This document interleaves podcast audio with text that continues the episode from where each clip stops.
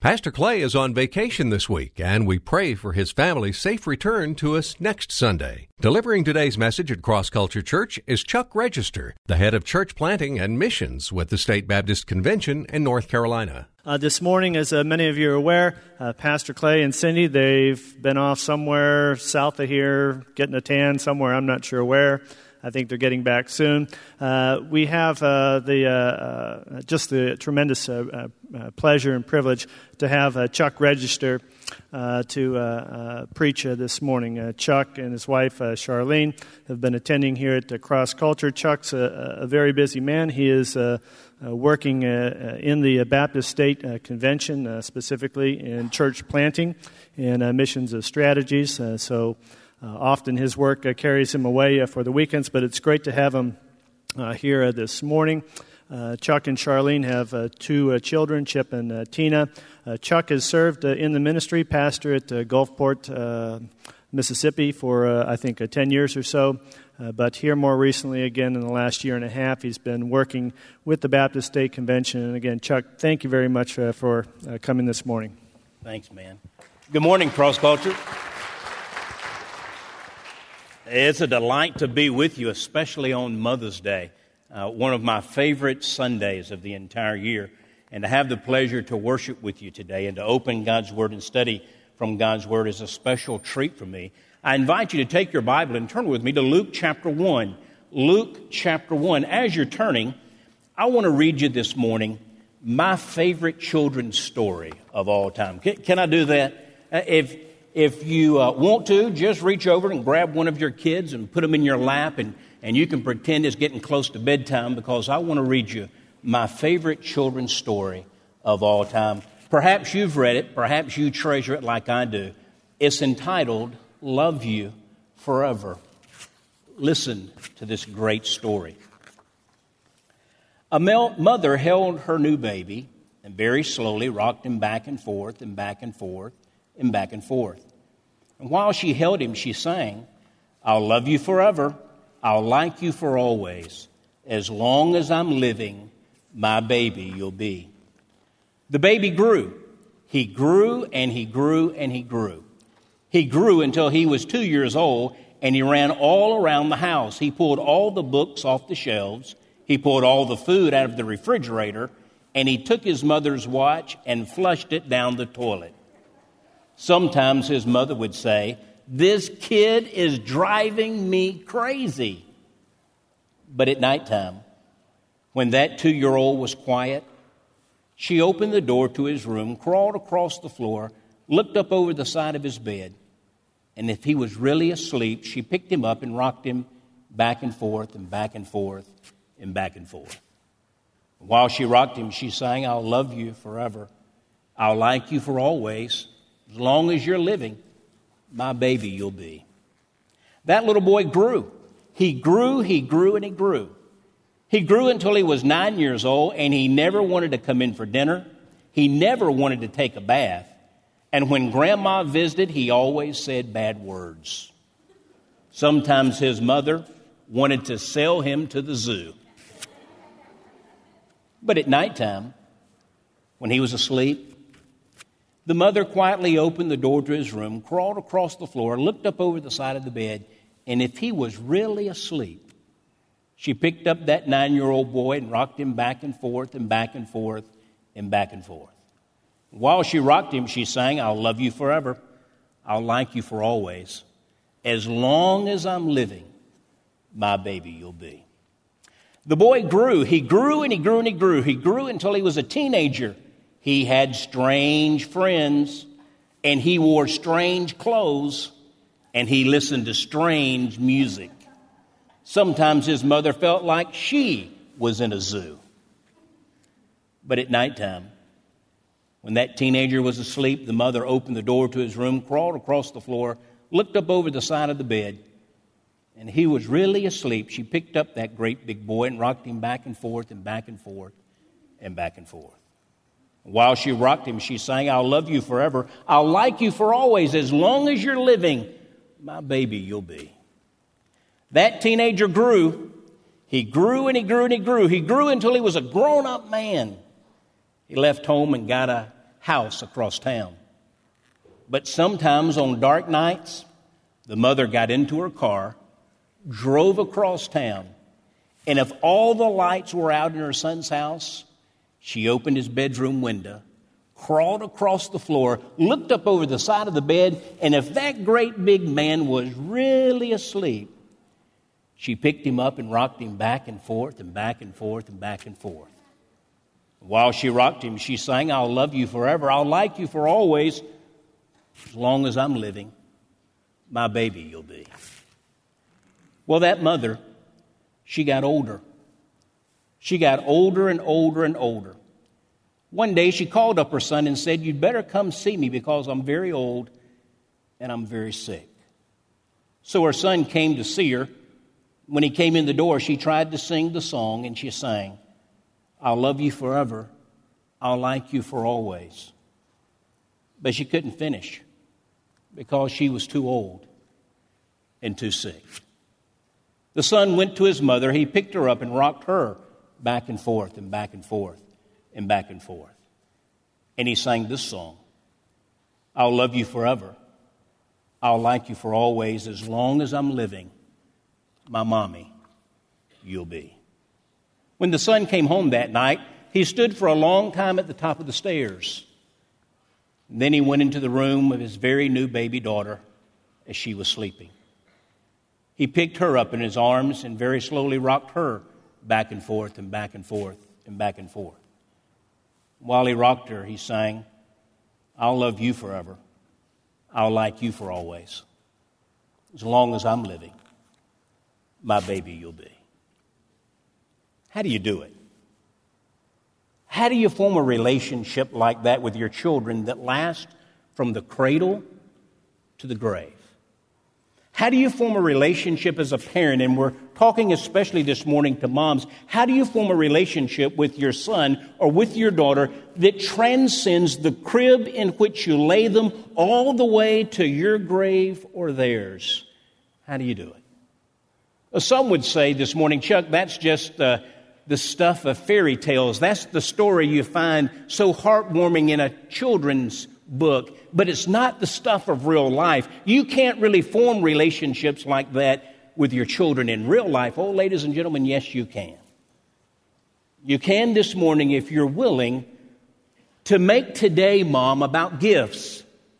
Not gifts that you'll receive from your husband or your children, but gifts that you're willing to give your children every day the rest of their lives. You see, this morning we're going to examine the relationship between Mary and her son Jesus. And in looking at Mary and her relationship with Jesus, we find three gifts that Mary was willing to give to her son. And we see them following the story of that beautiful relationship between a mother and a son recorded for us in the Gospels. Luke chapter 1 is where we begin our study this morning and we look at the very first gift, and it's the gift of a life transformed by faith. Mom, you must make a commitment this morning. If you want to build a relationship with your children that transcends time, that goes from the cradle to the grave, you must be willing to give your child the gift of a life transformed by faith. Let me show you what I mean. Luke chapter 1, we begin reading this morning, verse 38. Luke chapter 1, verse 38. And Mary said, Now, ladies and gentlemen, to understand what Mary's about to say, we have to move back in the text and begin to understand the context in which Mary is about to speak. You see, in Luke chapter 1, something amazing has just occurred in Mary's life. It begins back in verse 26. Would you read with me, beginning in verse 26? Now, in the sixth month, the angel Gabriel was sent from God to a city in Galilee named Nazareth, to a virgin engaged to a man whose name was Joseph, and the descendants of David, and the virgin's name was Mary. And coming in, he said to her, Greetings, favored one, the Lord is with you. But she was very perplexed at this statement and kept pondering what kind of salutation this was. The angel said to her, Do not be afraid, Mary, for you have found favor with God. And behold, you will conceive in your womb and bear a son, and you shall name him Jesus. and he will be great and will be called the Son of the Most High, and the Lord God will give him the throne of his father David. And he will reign forever over the house of Jacob, and his kingdom will have no end. Mary said to the angel, How can this be, since I am a virgin? The angel answered and said to her, The Holy Spirit will come upon you, and the power of the Most High will overshadow you. And for that reason, the Holy Child shall be called the Son of God. Ladies and gentlemen, can you imagine what's racing through Mary's mind? Gabriel the angel has just appeared to her, and he has said to Mary, You're going to give birth to a child. And that in itself was a troubling statement, for Mary knew that she was a virgin. She was a spouse. She was engaged. She was betrothed, if you will, to Joseph. They had not been married. The wedding feast had not taken place. She knew that it was impossible for her to bear a child. Can you imagine what's racing through her mind? Me? Pregnant? What will my parents say? What will my family say? What will my community say? I'll be a cast out. Me? Pregnant? And then the angel really lowers the boom on poor Mary. He says, Not only are you going to be pregnant, but the child that you're going to conceive and give birth to, he's going to be the Messiah. He's going to be the anointed one. God has chosen you, Mary, to be the mother, the caregiver, the one who will love day in and day out God's chosen Messiah. You're going to give birth to God in the flesh, and he will be called Jesus, the Son of God.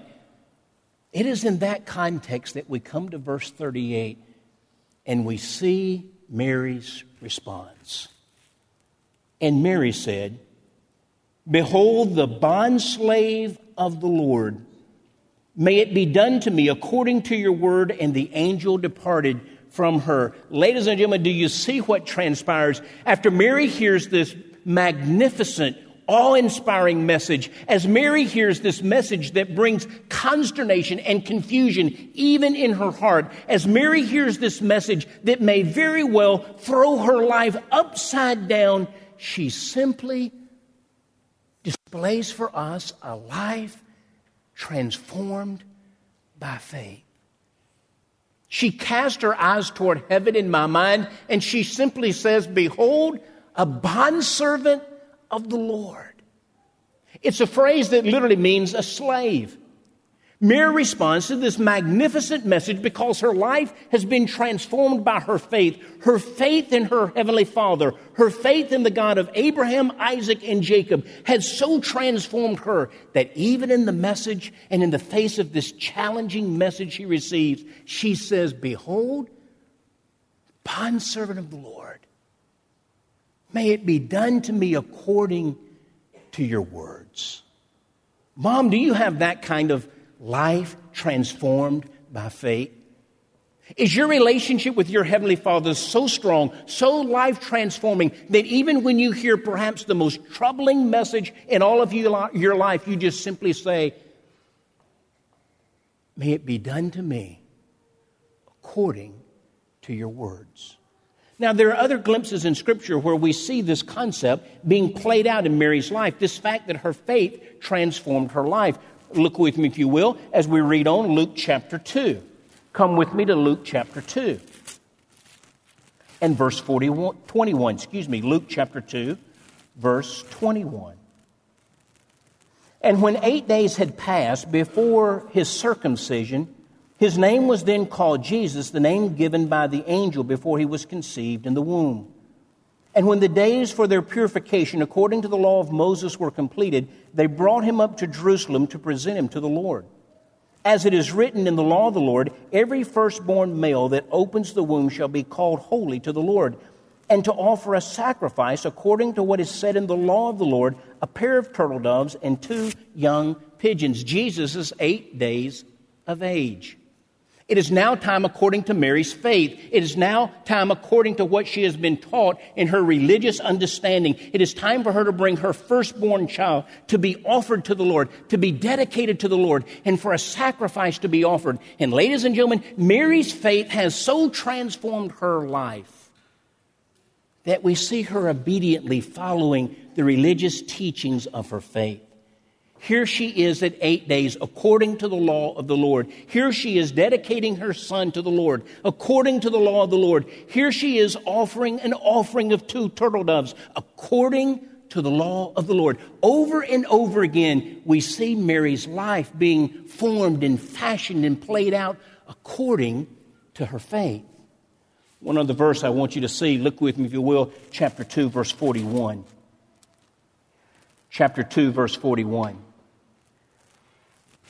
the videotape of the life of Jesus has been fast forwarded, if you will. He's no longer eight days of age. Verse 41 Now his parents went to Jerusalem every year at the feast of the Passover. In verse 41, Jesus is now 12 years of age, but the Bible says her parents have a custom every year according to their faith.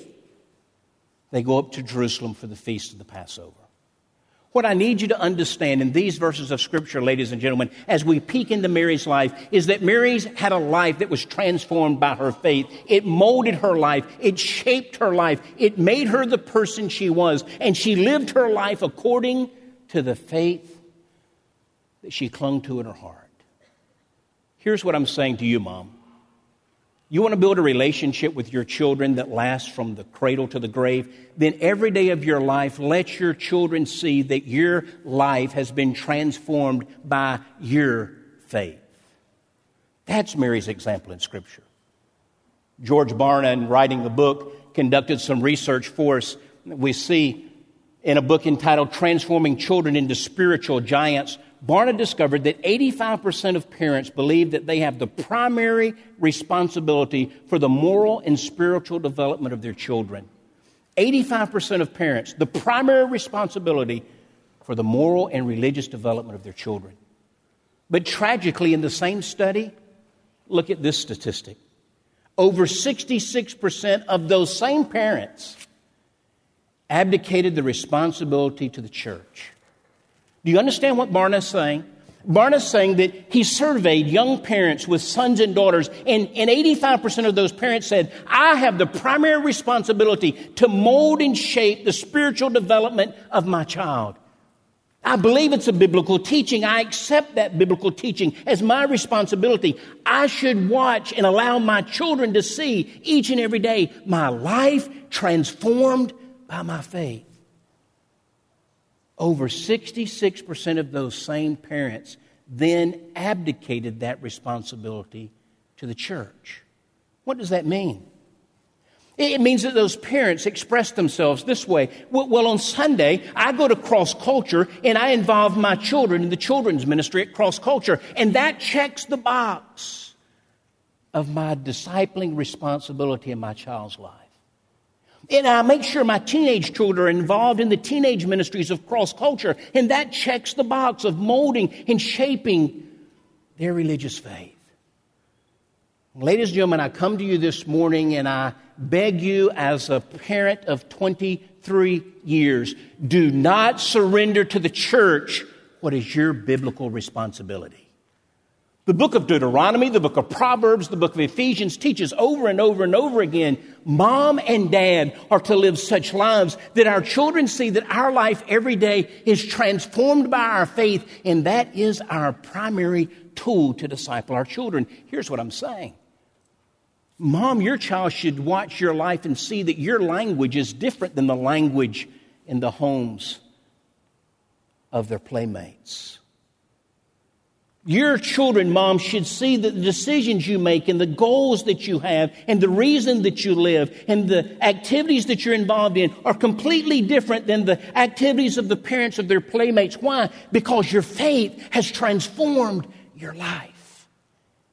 That your faith is not simply something that happens on Sunday morning, but that your faith is something that forms who you are, mom. Each and every moment of each and every day. And that becomes a powerful tool in the hands of God to mold and shape the spiritual development of your children. So, you want a relationship with your child that lasts from the cradle to the grave? Be willing today to commit to give your child a gift every day of their lives. Every morning they awaken, let your child see that your faith makes you who you are. That your faith determines how you speak and how you think and how you respond. That your faith influences your patience and your temper, and your faith is transforming your life. There's a second gift that I want you to think about this morning, Mom, that I think you need to give to your child if you want to have a relationship with them from the cradle to the grave, and that is the gift of a sacrificial life. Come back with me to God's Word this gift of a sacrificial life. Look with me, Matthew chapter 2, Matthew's Gospel, the second chapter. Again, we're peeking into this life of Mary and her relationship with Jesus, her son. Matthew chapter 2, verse 13. Now, when they had gone, behold, an angel of the Lord appeared to Joseph in a dream and said, Get up, take the child and his mother, and flee to Egypt and remain there until I tell you, for Herod is going to search for the child to destroy him. Let me give you the background. The Magi have come and worshiped Jesus. They have knelt before him and surrendered those gifts of gold and frankincense and myrrh. They have departed, and now an angel comes and speaks to Joseph. And the angel says to Joseph, Joseph, Herod is going to seek to destroy the child. So here's what I want you to do I, I, want you to take your family, and I want you to uproot your family, and I want you to move them to Egypt for a season. Verse 14. So Joseph got up and took the child and his mother while it was still night and left for Egypt. He remained there until the death of Herod. This was to fulfill what had been spoken by the Lord through the prophet Out of Egypt I called my son. Can you imagine how that conversation between Joseph and Mary would have unfolded if it had happened today? Do, do we have any military families here? Do we have anybody whose husband has a job that shifts them around the country from time to time? Anyone here? I don't have a gift to give away. I don't have a prize, but this is part of audience participation. Anyone here ever had to relocate a family because, there we go, now we're starting because of a job. I see some hands. How does that conversation unfold? The man walks in and says, Honey, there's a job opportunity, and I know it means that we're going to have to relocate from Florida and we're going to have to move to North Carolina, uh, or perhaps we're going to have to move from North Carolina to California, and, and we just need to go ahead and start packing. Is that how the conversation would go? Is it possible that your wife, sir, might say, Pack? Where in California? Where are we going to live? Are we going to rent? Are we going to buy? Have you found us a home? What about the school district for the children? Where will the children go to school? You mean move that far away from my mother? Can you imagine how the conversation might go? The scripture doesn't record any of that type of conversation between Joseph and Mary. Joseph has a vision. He awakens from that vision where the angel has said very clearly, I want you to pack up your family, Joseph. I, I, want you to walk away from your job. I, I want you to go to a distant country. You, you don't know the city yet. You don't know where you're going to live yet. You don't know the job that you're going to have yet. But I want you to take the child. It's for his own good. It's for his safety. And I want you to go to Egypt. And Joseph says that to Mary. And all we find in Scripture is that Mary just kind of starts packing. She packs the clothes and she packs the Tupperware and she gets everything ready for that move. Why? A sacrificial life. She knew inherently as a mom, even though Jesus is a young toddler, most believe at this point in history, she understands as a mom that, that it's her job to sacrifice for her child. We see this same kind of thing happen again. Look with me, if you will, in John chapter 19, if you will. Excuse me, Matthew chapter 2, verse 19. Matthew chapter 2, verse 19. But when Herod died, behold, an angel of the Lord appeared in a dream to Joseph in Egypt and said, Get up, take the child and his mother, and go into the land of Israel, for those who sought the child's life are dead. So Joseph got up and took the child and his mother and came into the land of Israel. Can you imagine that conversation? What do you mean, move again? We, we just got settled. You're just beginning to make some income with your job. We, we just have made new friends. We're, we're just beginning to be a family again, and now you want us to. Uh, there's no sense of that conversation between Joseph and Mary. Because Mary understood that mothers sacrifice for their children. Let me introduce you to Nikki Carpenter. Maybe you heard her story. Two weeks ago, yesterday, Nikki Carpenter, with her three children, a single mom living in western Mississippi, was the victim of that massive tornado that raced through that part of our country. Let me tell you the story of Nikki Carpenter. She and her three boys lived in a mobile home. The phone rang that Saturday afternoon, and as she picked up the phone, the only thing she heard, according to the story that was recounted by her sons, was someone saying, There's a tornado coming down your road. Get to the safest place. Ladies and gentlemen, if you've ever lived in a mobile home, there is no safe place in the midst of a tornado. But Nikki Carpenter understood that mothers sacrifice for their children. And so she gathered her three boys and got into the safest room she thought in that mobile home. And she put the youngest boys on the floor and she covered them with pillows. And then she crouched over them as a bird would her young chicks. When the tornado passed, the first one to reach the rubble of her mobile home was her brother. Where the mobile home had once rested, it was no longer there. He looked out into the field and saw the remains of that mobile home about a hundred yards out in a pasture. He raced to that site. He began to call out Nikki's name, and as he began to call out her name, all he could hear were the sounds of the cries of her children. When he got to the rubble of that mobile home, what he found, ladies and gentlemen, was a mother who understood about sacrificing for her children. You see, he found the oldest boy standing at the feet of his mother, and he found the lifeless body of his sister, the lifeless body of Nikki Carpenter, as she hovered over. And as he moved her to the side, unscathed, her youngest boys, protected and shielded by her own body a mother who understood a sacrificial life. Now, ladies and gentlemen, I'm convinced this morning that every mom in this room would do exactly the same thing. Now, I'm convinced in this morning that every mom in this room loves her child enough that in the moment of imminent danger, you would do whatever it would take to save your children. If it was rushing out into traffic to push them out of the way of an oncoming car, you would do that without hesitation. There was a tornado coming down your street, you would move heaven and earth to protect your children. That's really not the kind of sacrifice I'm talking about today. I'm talking about the sacrificial life that displays itself in the little things of life, the everyday things. It's a lesson I learned from this lady. The next slide, let me explain this picture. That's my mom. Can I get an awe from you guys? Thank you. She's 75 years young in this picture. You notice that we're standing in a swimming pool. Let me tell you the story. You see, five years ago, my son was graduating from high school, and, and we had gathered about 75 intimate friends to our home for a crawfish boil in South Mississippi.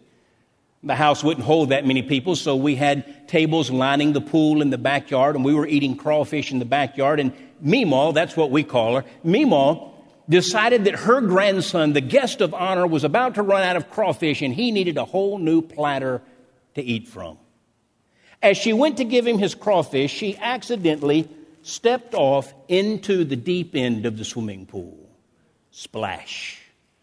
When she went off into the deep end, I turned around to see the commotion and, and saw mom kind of thrashing in the pool, and in goes her 45 year old son after her as we came to the steps to come out of the pool a photographer clicked the picture. It's my favorite picture of my mom. It's a picture that reminds me over and over again that she taught me how mothers sacrifice every day for their children. It's the kind of sacrifice where mom only eats one piece of chicken because she knows her three hungry boys will eat all the rest. It's the kind of sacrifice where mom stays up half the night trying to make sure the science project is perfect so that the grade's going to look good on the report card. It's the kind of sacrifice where mom's up half the night with the thermometer, with the Tylenol, with the wet rag wiping the brow. It's the kind of sacrifice where, as I was going through high school, my mother had one Sunday dress in her closet and she wore it week after week after week. Why? Because she had a son in law school that she was helping to prepare for his education. She had a son in college that she was paying his way to the University of Florida. And she had the small baby boy coming through high school, about to enter into college. It was all the money she had for her wardrobe. That's what I'm talking about, ladies and gentlemen. You want to have a relationship with your child that lasts from the cradle to the grave? Then, like Mary, be willing to sacrifice even in the everyday things of life. Be willing to make those small sacrifices that through the years add up one on top of the other so that when your children look back at their childhood and their teen years, and for me, even my adult years, they have the pleasure of seeing a mom who has sacrificed for them all along the way. Relationship from the cradle to the grave. There's this gift of a life transformed by faith. There's this gift of a sacrificial life. There's a third gift that I bring to your attention this morning. It is the gift of anyhow love. You know there are three types of love, don't you? There's if love. If love, as we see on the screen, is conditional. If you love me, I'll love you. I'll meet you halfway. You express love for me and concern for me and care for me, I'll return that. It's conditional. You have to love me first, and then I'll be glad to love you. Then the second type of love that we see is because love. It's obligatory. Because you love me, I am bound to love you in return. I, may not want to love you. It may have never crossed my mind, but because you love me, I have an obligation to love you. That's not the kind of love we're talking about today that a mother should have for her children. We're talking about anyhow love. Anyhow love is completely unconditional. I love you anyhow. Let me show you quickly in Scripture just some glimpses of anyhow love for Mary for her son Jesus. Look with me, Luke chapter 2. Luke chapter 2. One of these glimpses of anyhow love that maybe you can relate to as a parent. Luke chapter 2, verse 41. Now, Jesus' parents went to Jerusalem every year at the feast of the Passover. And when he became 12, they went up there according to the custom of the feast. And as they were returning, after spending the full number of days, the boy Jesus stayed behind in Jerusalem, but his parents were unaware of it. But supposed him to be in the caravan and went a day's journey, and they began looking for him among their relatives and acquaintances. When they did not find him, they returned to Jerusalem looking for him. Then, after three days, they found him in the temple, sitting in the midst of the teachers, both listening to them and asking them questions. And all who heard were amazed at his understanding and his answers. Verse 48. When they saw him, they were astonished, and his mother said to him, Son, why have you treated us this way? Behold, your father and I have been anxiously looking for you. Ladies and gentlemen, the word anxiously used there is a word that literally is translated tormented. You ever lost one of your children? Supermarket, a mall, on a playground. I mean, they were right there. They were right where they were supposed to be. They were standing right by you, and, and you were distracted for just a moment. And when you turned around, they were gone. You understand what's going through Mary's heart. As for three days, she searches for her son. 12 years of age in Jerusalem, filled with millions of people, as it has swelled for this religious Passover feast. And she's frantically looking, and you can understand how tormented she is. Is he safe? Is he okay? Has someone harmed my son? You know what's going through Mary's heart. But, ladies and gentlemen, you finish reading this passage of Scripture, and you find no rebuke from Mary. You find no chastisement of Jesus. You find no discipline coming his way. All you find is the unconditional love of a mother. There's one other scene. that I want to remind you of. It's there on the screen. It comes to us from John's Gospel. It's a much different scene, but yet it shows the unconditional love of Mary. John writes, But standing by the cross of Jesus, his mother. Standing by the cross of Jesus. What a horrific scene for a mom to endure. Looking on a cross and seeing her son with spikes in his wrist and a spike in his feet, looking upon a cross and seeing your son with a crown of thorns upon his brow, looking at your son and seeing him the victim of the Roman scourge, looking at your son as the perspiration and the blood drips and flows down his body, watching your son in the midst of intense agony and pain. But there by the cross, because of unconditional love. Close enough, John records, for Jesus to carry on a conversation with his mother. There's Mary. Unconditional love. She loved him at the height of his ministry when he would preach to the masses. She loved him in his ministry as he would perform wonderful miracles to help those who were hurting. And now, in the valley of his ministry, as man would look upon his life, in this moment of pain and agony, when he's suffering and dying, there at the foot of the cross, when most everyone else had deserted him, there is Mary because of unconditional love. I've seen this concept in motherhood for the last 23 years. Let me introduce you to one more lady. Second from the right, there's that old Meemaw. She's dry now. She's got on her pretty wedding clothes. But I want to direct your attention to the lady second from the left. You see, I've watched for 23 years as she has loved her children unconditionally.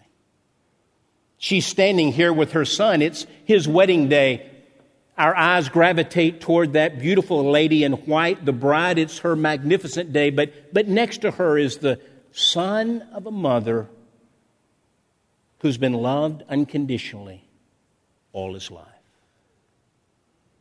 You see, I've seen that lady second from the left. I've seen her love her son when, when he was standing on top of the world, pitching as an all star 10 year old in Fort Smith, Arkansas, and all the crowds were cheering, and it was wonderful to be able to lean over and say, That's my son. I've seen her love him in that environment. And I've seen her love him when the telephone came for the third week in a row. Mom, I wrecked the car again. Can you guys come get me? I've seen her love him when, when he was healthy and whole, and nothing was, was stopping that young football player from being active on the football field. And I've seen her love him when his foot was broken and someone needed to bathe him so his cast wouldn't get wet. I've seen her love him unconditionally. I've seen her love him when the, the school sent home the certificate, straight A's, and I've seen her love him when he would call from college and say, I need to drop chemistry because there's no way I'll pass. Unconditional love. You see, the truth is, Mom, one of these days you're going to be old, and I hope not, but maybe sick. And one of these days, you're going to want one of your children to come and pick you up and rock you back and forth and back and forth and back and forth. And you're going to want them to sing, I'll love you forever. I'll like you for always as long as I'm living. My mommy, you'll be. If that's the case, they must see in your life every day a life transformed by faith. They must see in your life a sacrificial life that's willing to make any sacrifice, the big ones and the small ones, for your children.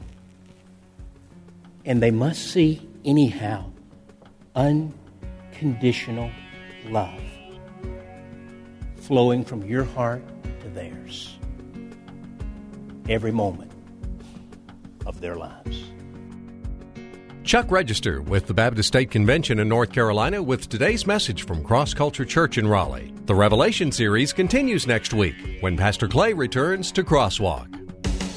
We're glad you joined us for this week's message on Crosswalk. Each week, Pastor Clay opens the Bible and brings out its exciting and practical truths to apply to our lives. Cross Culture Church is a new church in North Raleigh, but instead of religion, we're about relationships. And instead of rituals, we practice realness. We meet Sundays at 1030 at Leesville Road High School, a mile and a half south of I-540 exit 7. And we welcome anyone looking for a place to learn about God's plan for their life. At Cross Culture Church, we experience the liberating, satisfying, life changing power of the cross, and it's our desire to bring that power to a culture in need of freedom, hope, and joy.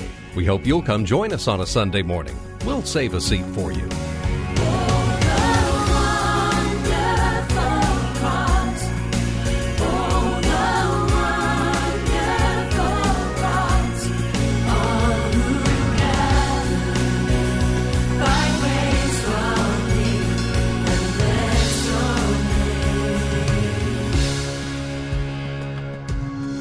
Cross Culture Church, a new church for people like you. Learn more about us, who we are, what we're about, what we do, and what we believe. Visit us online at crossculturelife.org. Cross Culture Church, taking the cross to our culture and taking our culture to the cross.